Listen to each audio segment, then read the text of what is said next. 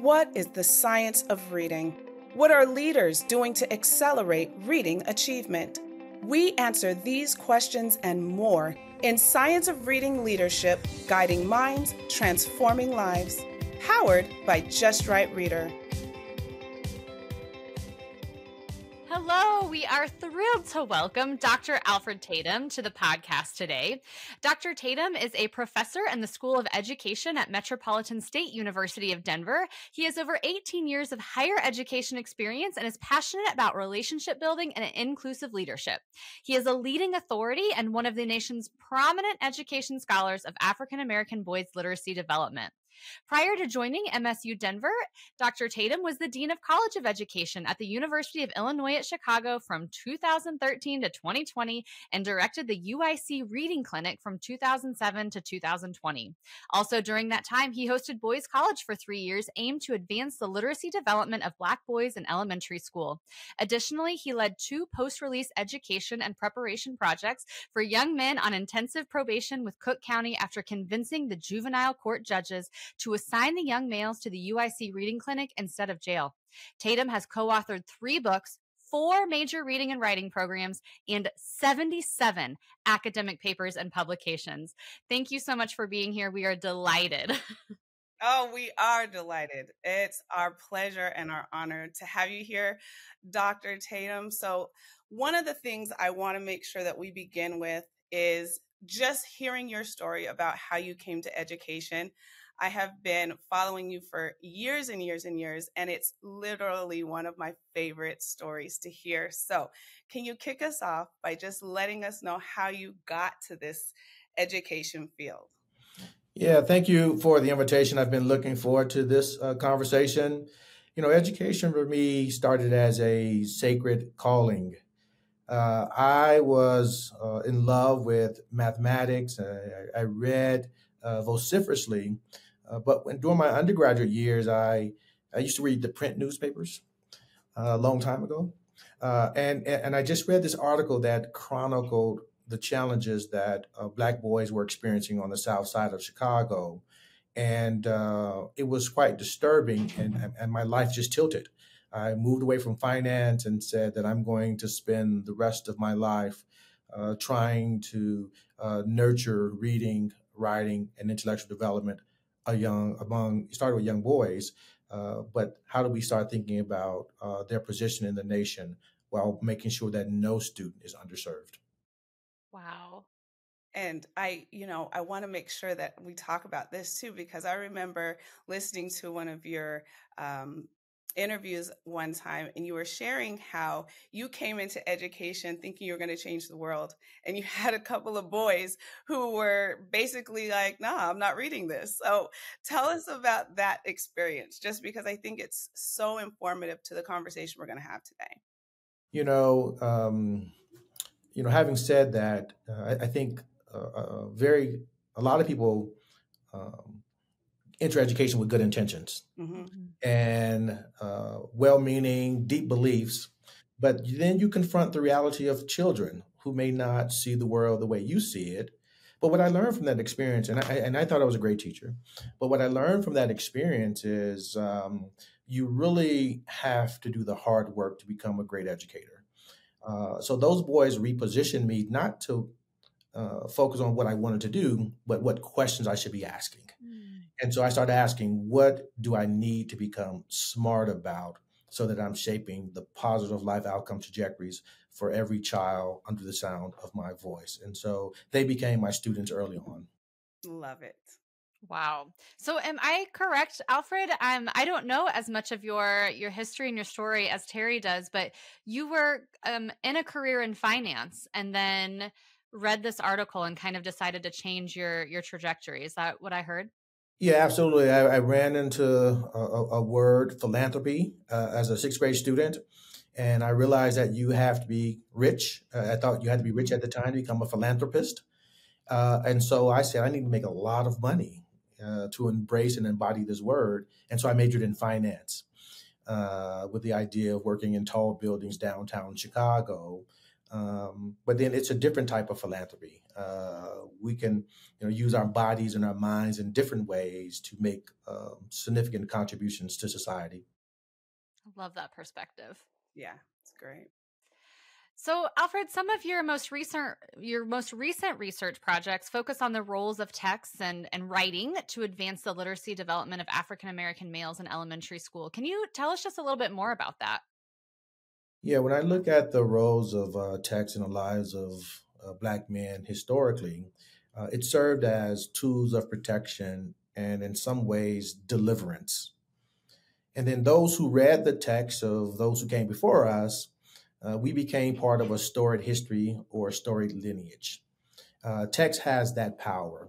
Uh, and so what I began to do is try to figure out how do we restore our nation's children's confidence with the roles of text uh, to resuscitate uh, the power of language, the power of ideas, the power of words, and, and then the power of their imaginations. Uh, and so that role of text has a very powerful relationship with not only reading text that puts you in contact with others, but then teaching them how to write text to put them in contact with themselves. And if those two things happen, uh, the sky is the limit uh, for the young children in our nation. That is beautiful. So, um, can you talk to us a little bit about you, you kind of just touched on it, but I really want to kind of pull it out a little bit more because it's so important when we're talking about advancing reading skills. But why is writing, that component of writing, so important when we discuss this work? Yeah, writing is a true intellectual exercise. Uh, you can fake reading, but you can't fake writing. Uh, and, and, and I've been saying that for a long time. Um, but writing also uh, gives you an opportunity to um, share your consciousness, whether it's social consciousness or scientific consciousness.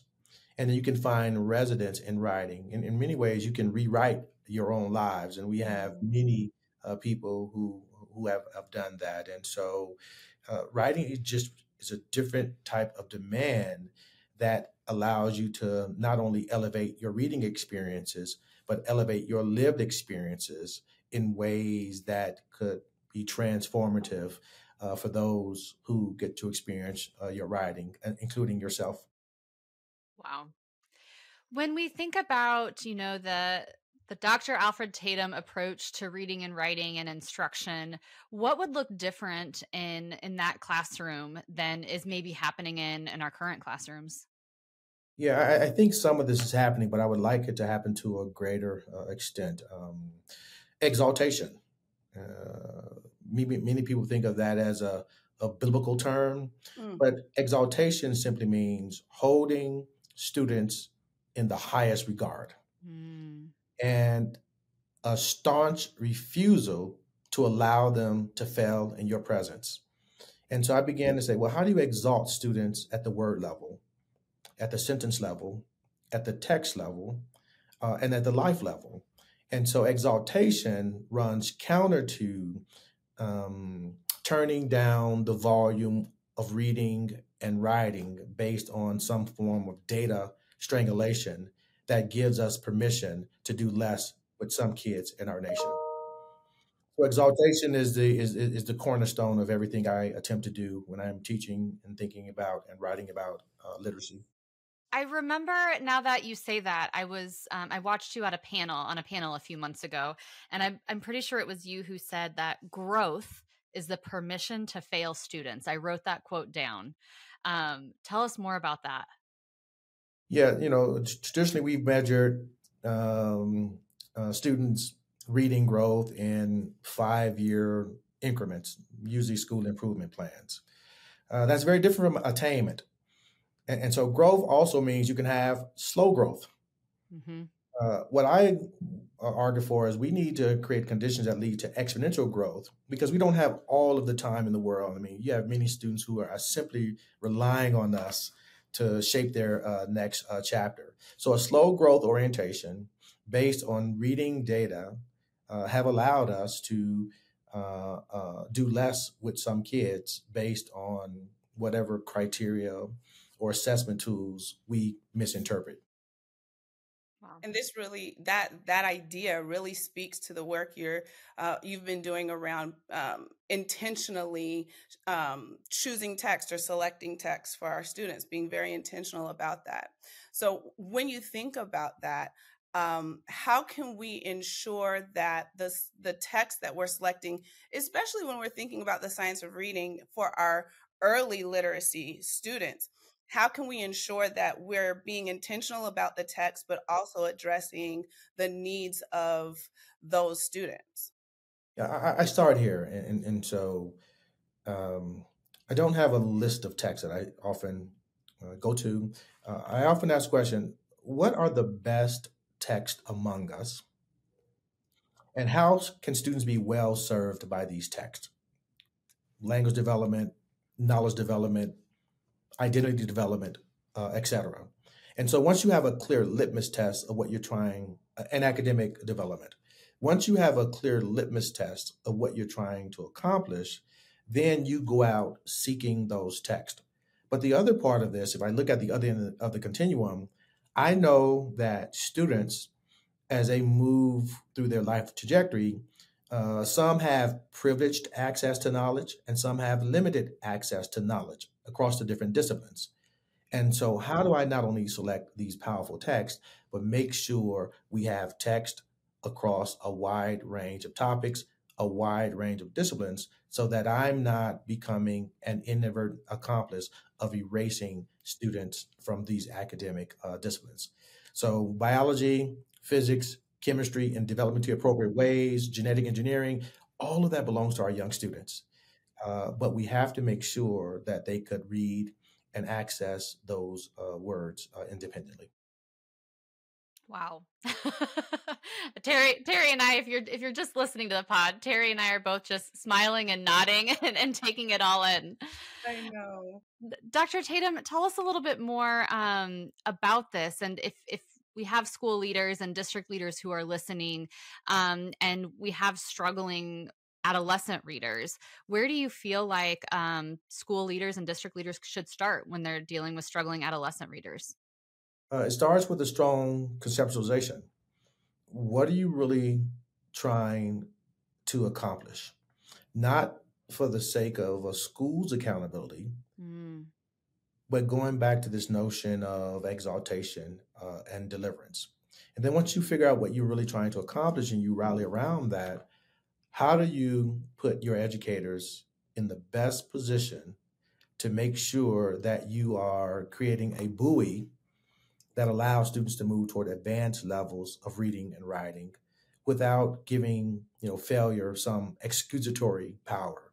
Parenting poverty economics uh, those things fall by the wayside uh, once students have extraordinary uh, uh, educators and then lastly, always remember that we're not talking about kids' literacy development alone. We're talking about kids' lives. And so we should always approach curriculum or teaching or instruction or professional development with that level of seriousness and sincerity that those young students uh, who rely on us deserve. I'm so happy that you brought up this idea of their environment and all um, that goes with that because i really want you to talk to us there's this buzzword of course right now with culturally responsive um, instruction in mm-hmm. classrooms mm-hmm. and environments and i would love to hear your take on what that looks like what that means um, this morning i read about war taxes, mm-hmm. drone technology, and historical narratives. All of that is culturally relevant. Mm-hmm. I drink water. I live through the lens of statistics and regression analysis. So when you hear black men are more likely to, so that means that hydrology and statistics become culturally relevant and culturally responsive. There's nothing under the sun that does not meet the criteria of being culturally responsive. Mm-hmm. It's how we mediate it in a way that does not bastardize students' identities. So when I think about culturally responsive, I, I say all text across all disciplines belong to all students. Mm-hmm. Now, if someone makes a choice and said that's not for me based on my phenotype, then they have, in effect, uh, deter- tried to determine uh, what's for me and what's not for me. Uh, and that's not how you protect an individual, protect the community, protect the nation. Uh, the other part that we don't really think about is language from a culturally relevant perspective. Uh, our students can become brilliant, uh, not just language proficiency, but reading the language of other nations and how they uh, the knowledge penetrates the psyche. Uh, so I read French text, text in French, because it gives me a different type of elevation or cultural elevation. But we don't think this way. We don't. We're not trying to say that every piece of text is uh, there's nothing good enough for the young master or the young mister, uh, and we and we have to remind ourselves of that. I can't think of one thing that's not culturally relevant. I love that. I love that. This episode is brought to you by Just Right Reader. Extend phonics instruction, strengthen school home partnerships, and accelerate reading achievement with take home decodable packs from Just Right Reader. Personalized take home packs make phonics fun and accessible for families. Every book comes with a video phonics lesson and writing pages to help readers reinforce their decoding and writing skills. To learn more, visit justrightreader.com. Alfred, are there any um, pieces of current research that you're aware of or that you might be conducting right now? Any developments in the field that um, of the science of reading that you find particularly exciting or promising right now? Yeah, I, I think uh, uh, the nation is really trying to uh, strike a balance uh, in language between um, what we coin as a science, science of reading and uh, knowledge development. And so, really sitting at the intersection of what what that means, and uh, as we pay attention to students' uh, lived uh, realities, and so that that that's um, uh, that that that's really taking place, and it's taking place across all communities, uh, whether it's the the dyslexic community or the community, and they're not totally dis- distinct, but those communities who are um, uh, thinking about gifted and talented, uh, folks are wrestling with the same uh, conversations ac- across the continuum. But we, what we have not figured out is how do you take um, the best research among us and knowledge development to yield exponential growth or accelerate it. Um, we're still, you know, slow walking through this particular uh, quagmire of, of, of, of, our national literacy uh, development. So, in short, we're all trying to find out what is that appropriate literacy uh, equation uh, that will serve us all well at the end of the day. I love that. Um, I remember you saying one time I was watching one of your, I think, YouTube videos, and you said that you decided, I think when you were in fifth grade or sixth grade, that you were going to read five pounds of of literature a month or something like that and um, I, I feel like that kind of fed your love for reading. So I have three daughters, and I have um, a couple that love to read, and I have one who's just brilliant, and she just does not love to read. But I want to know what can we do as teachers, as leaders, as parents? What can we do to help foster um, a love for reading so that our children can learn to read, so that they can love to read? What can we do to help facilitate that? You, you have to hug them with text. Oh, gosh. That was such a beautiful answer. I'm so sorry that caught me off guard.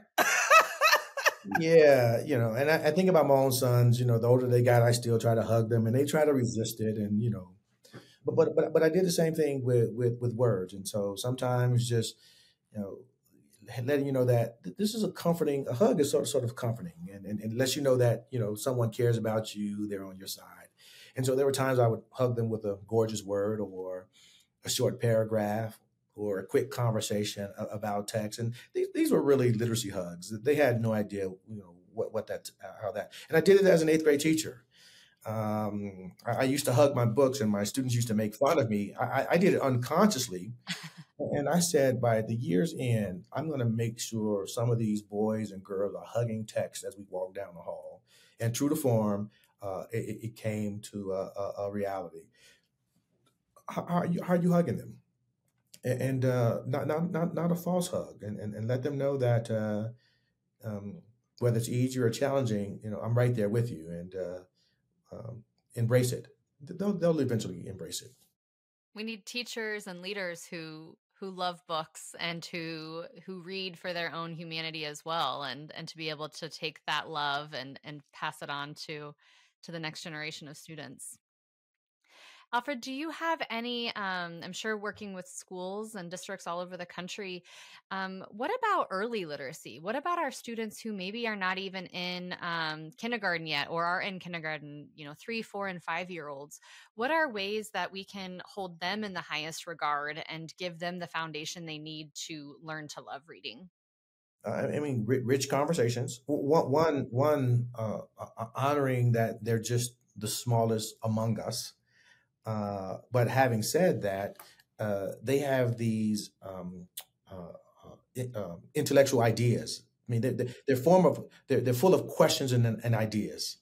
We, we never want to uh, snuff that out. Mm-hmm. but but rich conversations and language development. there have to be opportunities where the youngest among us find joy and laughter uh, when I have a you know kid smile and and laugh, uh, uh, that that that goes a long way. But then also stoking their knowledge development too. And so these are these rich, powerful, meaningful uh, read alouds. Uh, and don't be afraid to try to make their heads explode. just because a word is big, and if you ever watch the cartoons, they they don't care. You know, they use the rich rich language and vocabulary, but you know, and, and do it in, in, an environment where uh, uh, uh, it's important for me that you continue to love this thing called uh, education because in my presence, good things will happen, and that's what they need to feel in, in your presence. Um, no, no, no data and literacy assaults on the youngest kids among us. Mm. So I I think keeping keeping with that same train of thought, right? As we watch our children move through these different phases, right? Keeping that conversation going, then what do we do as they move into the elementary years and then as they move into the secondary years and even when we think about them going into college? Yeah, eh, the, the, the key is um, uh, trying to give them, help them find residence and, and, and, and personal development and find residence uh, in intellectual uh, development. It's something beautiful about, about both of those. Um, and once we, you know, help them find that residence, uh, I mean, it, it goes, uh, it goes a long way. Uh, I, I want to give you an example. There's a, a study that came out about young black boys' face expressions. Mm-hmm. And cognitive psychologists said, well, we need to train them to work on their faces. Uh, came out, a little study. I said, wait a minute. We need to give them knowledge about cognitive psychology. You're trying to train my face, but there's a whole field called cognitive psychology that I can do in a developing appropriate way. So now cognitive psychology became culturally relevant all of a sudden. And these are things that we can introduce early on, um, but we don't you know, give ourselves the affordances to move them uh, in that uh, uh, direction. Uh, and then the last thing is remind ourselves that we all use the same 26 letters of the alphabet, whether you're in elementary, uh, early literacy, or elementary, or middle, or high. It's just having them find comfort within those 26 uh, letters and 44 sounds. Yes. Yes. Yes. Alfred, what leadership actions have you seen to be helpful in promoting this type of learning environment in the schools that you've worked with that have been able to see this come to fruition and like we said truly hold students in their highest regard what steps have those leaders taken um, to maybe change a culture uh, i'm going to talk about a recent event i'm working with uh, a couple of school districts now long term um, shifting the language is critically important when we start shifting from uh, advanced or basic reading, I mean, from basic and proficient reading to advanced reading, it forced the district that I'm working in to ask different questions. Mm-hmm. The assessment team, here's another example. The assessment teams uh, have to do a better job of not using data in corrosive ways. So we just had something at Bunnell Elementary in Florida. They brought the elementary students to the assembly and they said, if you don't increase your scores, you'll go to jail or die. But if you do, we'll give you Chick fil A. Death on one hand, Chick fil A on the other. True story, about a month ago in Florida. But what was happening is uh, data were being used as the enemy of the good. Mm-hmm. mm-hmm. And if you don't frame that conversation and language, uh, it, it, it misses the mark. And then someone within the district has to figure out this is how we're going to concretize uh, our steps. Uh, and so there has to be a true uh, plan related uh, uh, to that. Uh, you can't let you know you can't let us off the hook. I mean, if you're my leader, don't don't let me off the hook. You know, help me persist, uh, help me become smarter, uh, help me uh, do something meaningful and significant in the lives of those I am responsible uh, for teaching. And you can do it with the ethic of love and care too. Yeah. I think that one of the key things that you just you're is pervasive through this conversation is that idea of loving and caring and bringing everybody to a sense of that feeling when we're really talking about um, creating a love for reading. And I think that that's beautiful. It's a whole new, not new approach, but it's a powerful approach that I think is overlooked sometimes. Yeah, I mean, it's, critical. I always ask the question Are we preparing uh, kids at scale, scope, and intellectual sophistication? Mm-hmm. If we can't say we're preparing them at scale and at scope and intellectual sophistication, that's a, a meter that we need to uh, readjust. Amazing. So, where can people find out more about your research um, and all of the work that you've been doing? You know, I'm really excited about my uh, most recent book that came out, uh, Advanced Disparate Knowledge uh, Teaching Black Boys in Elementary Grades. Uh, it really encapsulates a lot of this uh, conversation. Uh, although the title says Teaching Black Boys, I mean, that book is for the nation. I just conducted research with, with Black boys. Uh, and I just recently had an article accepted today. It's about bringing order uh, to the literacy development of our nation's children amidst chaos. Um, and, and, so, I mean, you can just Google or start with that uh, text or give me a call and invite me to a podcast. yeah. I'm hoping that, you know, my book arrives on time because I cannot wait to dive into it. Um, and I'm just so excited about this work. Yeah. Really, but, but, you know, it's and it's a lot of I mean, a lot of uh, good people who are doing great stuff. Uh, again, we just have to order it in a way that gives it the force and the momentum uh, to make sure that uh, students are not erased. Mm-hmm. However, we define that broadly. I love it. Um, at the end of all of our conversations or as we get ready to close out, we always ask uh, the same question. We ask the same question. And um, the question that we ask is What are two things that we can do to accelerate reading achievement? Uh, high text volume mm-hmm. Matters uh, and quality instruction. And so um, the more kids are reading and writing, the better they will become uh, reader, become readers and writers. Uh, and then the other thing is uh, make sure that we're giving them uh, a wide range of experiences with uh, disciplinary uh, knowledge because that's the lens they live their lives through. Awesome. Perfect. I love it. And, and some cases, will say give them a, a, a larger allowance, make them feel good. That's what I would have told my parents if they'd asked me that question years ago. oh, That's perfect.